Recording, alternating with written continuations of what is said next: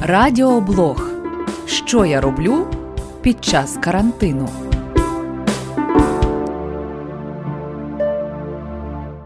Вітаю вас у студії Наталія Саторян. І зараз з нами на телефонному зв'язку Людмила Лінник, волонтерка і громадська діячка, блогерка, учителька, музикантка і мама чотирьох дітей. І власне саме блог Людмили Лінник наштовхнув нас на наш власний радіоблог, де люди діляться своїми лайфхаками, як вони поводяться у час карантину, як вони себе убезпечують і сім'ю, в чому полягає їхня відповідальність в межі цієї відповідальності. Ну а також про те, як не втратити доброго настрою, доброго гумору у такий час. Людмило, вітаю вас по телефону телефону. Добрий день, Людо. Саме ваш пост у Фейсбуці надихнув і на цю розмову, і на те, що ми почали робити радіоблоги про те, як люди поводять себе під час карантину. Ви говорили там про відповідальність. Ви говорили там про те, як люди можуть убезпечити себе і свою родину. Поділіться, будь ласка, цим з нашими слухачами. Ви знаєте, ми зараз усі стоїмо перед великим викликом, адже замкнені в умовах вимушеного карантину, і розуміємо, що він впливає на всіх по різному.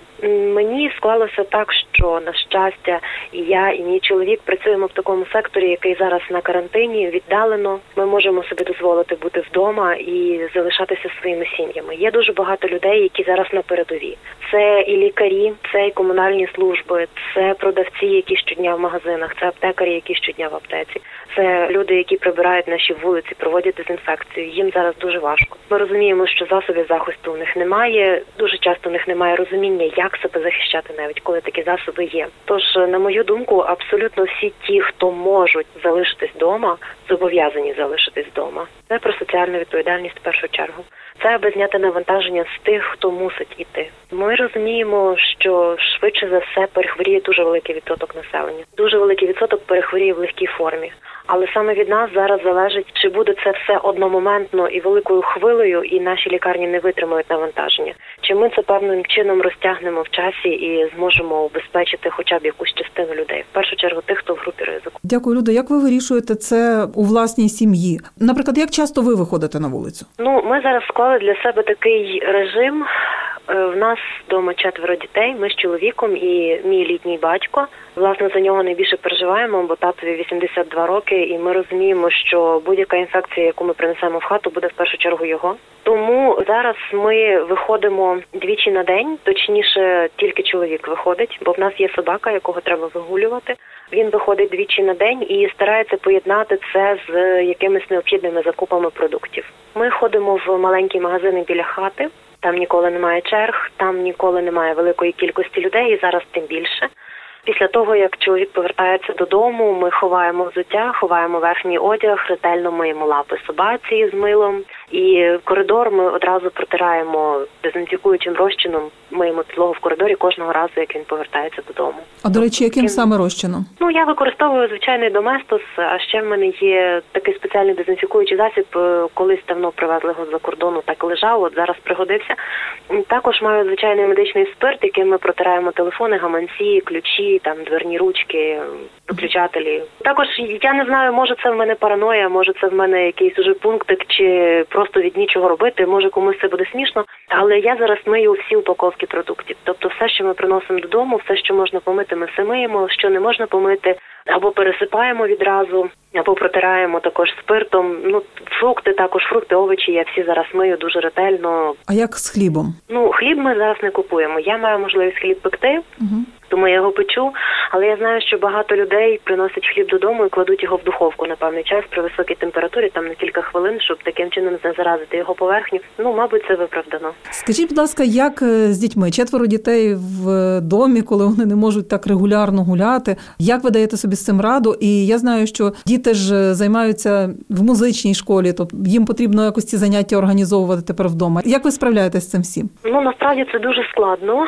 Найскладніше, тому що що заняття зараз багато відбуваються онлайн. У мене зараз мають заняття онлайн троє дітей, і найстарший син, середущий син, і ще один середущий син. Наймолодший він має заняття по скрипці онлайн. Двоє старші мають різні заняття і зі школи, і з своїх гуртків, і по музиці. А який це вік від старшого до наймолодшого? Старшому 12, найстаршому, середущому 8, Він в другому класі, молодшому 5, Ну і наймолодшому в нас 3, але він поки що ще не має онлайнових занять. Він тільки заважає старшим своїм братам.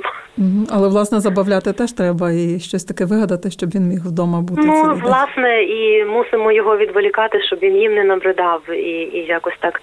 І е, складно розвести їх по кімнатах. Не вистачає гаджетів, не вистачає інтернету.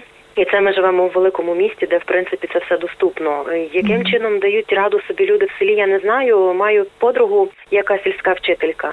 І вона з великим сумом і жалем про це говорить, бо всі їхні спроби сільської школи організувати дистанційне навчання просто провалюються. Діти в міських квартирах вони сидять замкнені, їм нема куди дітися, і батьки теж сидять з ними в квартирах і можуть припильнувати цей процес.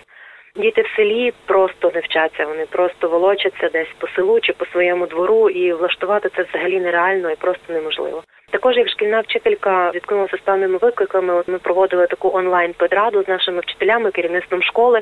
Всі вчителі ділилися між собою тим, як вони намагаються працювати з учнями зараз онлайн, і теж бачимо дуже різні виклики. Є діти, які навіть після дзвінка до батьків вперто не приєднуються до цих платформ і вперто не роблять ніяких завдань, нічого не виконують і навіть не приєднуються туди. Ну тобто, бачимо виклик дуже великий, і тут навіть не справа в школі. Школа намагається з усіх сил організувати, але батьки мусять тепер згадати, що вони батьки, і не все залежить тільки від вчителя. В мене це якось складається більш-менш нормально. Старший він самостійний, він просто отримує завдання. Я навіть не контролюю, що він там робить, бо знаю, що робить. Молодший має певний розклад, і заняття відбуваються по годинах, е, і це дуже добре, бо я просто знаю, що в певній годині треба включити йому зум, і він сяде і буде працювати. З наймолодшим тут я мушу бути включена, бо коли в нього урок онлайн, то однозначно я мушу бути поряд із ним і проводити цей урок разом із ним, інакше нічого просто не станеться. Ну на щастя, знову ж таки, я можу собі це дозволити, бо я вдома і теж зараз працюю віддалено і можу це собі дозволити. А як справляються ті, хто все ж таки працює, попри те, що діти вдома, навіть боюся думати про це. Ну зрештою, бачите, в моїй ситуації з одного боку це проблема, бо їх четверо. З іншого боку, це подарунок, бо їх четверо. Вони mm-hmm. все ж таки, як би то не було, але вони граються одні з одним, вони займають одні одних. Вони можуть десь там почубитися, десь щось поскладати, побудувати щось з конструктора, подивитись разом мультик, пострибати, поверещати.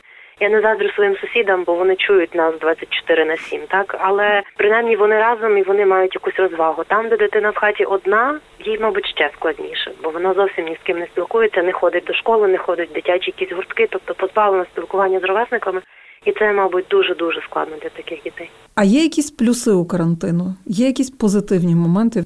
Ви знаєте, позитивні моменти можна знайти завжди, але просто проблеми, які за собою веде цей карантин, настільки великі, що як би ми себе не тішили тими мінімальними плюсами, вони на жаль, мабуть, не переважать. Ну е, для мене особисто великий плюс в тому, що є обмежене спілкування, тому що я інтроверт, мені так подобається, мені добре, я готова просидіти в карантині все життя. Це просто супер.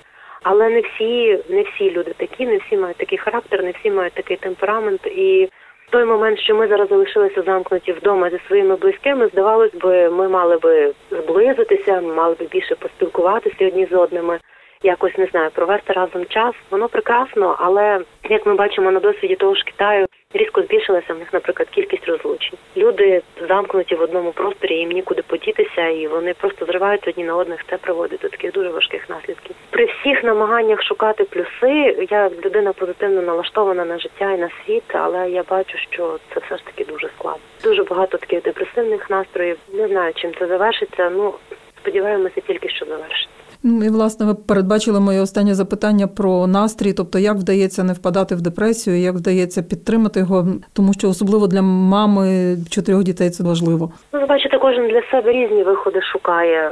Дуже класно, що зараз багато з'явилося волонтерських різних ініціатив. Я мушу сказати, що жодну наразі не підтримую так активно, бо все ж таки вибрала для себе лінію не виходити зараз з хати і не займатися активною волонтерською діяльністю. Кожен робить, що може. Я вважаю, що якщо я допоможу людям розібратися в певних питаннях або посприяю тому, що зайвий фейк не буде поширено, то це, мабуть, теж якийсь певний мій внесок. Тому стараюся відчувати, що я все ж таки певною мірою соціально активна і відповідальна. Зрештою, ну якщо говорити про депресію, то це випадок, який потребує лікування фахівців. Сподіваємося, що до такого не дійде. Ну у мене і, зокрема, в багатьох інших. Якщо це просто якийсь депресивний стан чи депресивний настрій, ну тут, мабуть, рецепт для кожного свій. Хтось читає, хтось прибирає, хтось готує, хтось дивиться серіали, хтось свариться з чоловіком. Поганий варіант не робіть так. Зрештою, ми всі люди, в кожного свої якісь точки, в кожного свої тригери. Хтось молиться, хтось е, спілкується онлайн зі своїм психологом. Варіантів багато, головне не опускати руки. І мені здається, що найголовніше тут вчасно попросити про допомогу. Якщо ти бачиш, що біда, не справляєшся, скажи про це. Де завгодно, навіть на своїй сторінці в соцмережі, напиши людоньки, мені хреново, і щось зробіть зі мною, допоможіть мені. Я впевнена, що знайдуться ті, хто підтримає, розрадить, напише якесь добре слово. Врешті-решт ти відчуєш ти не сам. На щастя, ми зараз маємо соцмережі. Ми на них лаємося постійно. кажемо, що вони крадуть наш час, займають дуже багато нашого якогось там особистого життя. Але в ситуації карантину це зараз дуже добре, бо там живі люди, справжні люди, яких ми знаємо, з якими спілкуємося іноді в реалі. Зараз маємо можливість використати ці соцмережі з користю для себе, тобто використати їх для того спілкування, якого нам так бракує, і для того, щоб уникнути цих депресивних настроїв. Сподіваюся, що це все закінчиться, і ми нарешті зможемо знову зустрічатися на вулицях нашого міста. Ми розмовляли з Людмилою Лінник, блогеркою, громадською діячкою, учителькою, мамою. А розмову провела Наталія Сатурян. На все вам добре. Радіоблог. Що я роблю під час карантину.